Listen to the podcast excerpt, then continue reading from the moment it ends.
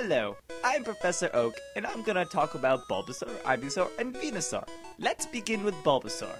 According to my Pokédex, it's 2 feet and 4 inches tall, weighs 15 pounds, and it's the first entry in my Pokédex. A strange seed was planted on its back at birth. The plant sprouts and grows with this Pokemon. He is a grass poison Pokemon and always appears to be jumping.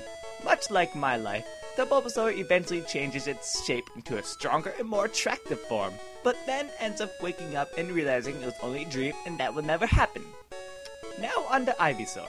According to my Pokédex, it's 3 feet and 3 inches tall and weighs 29 pounds, and it's the second entry in my Pokédex.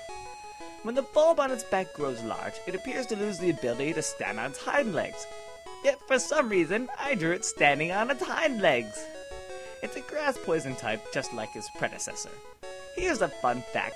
When it hears the words triple finish, it automatically knows Solar Beam. And when I hear the words triple finish, three big men come to me and make me sleep using a large needle. Lastly, Venusaur.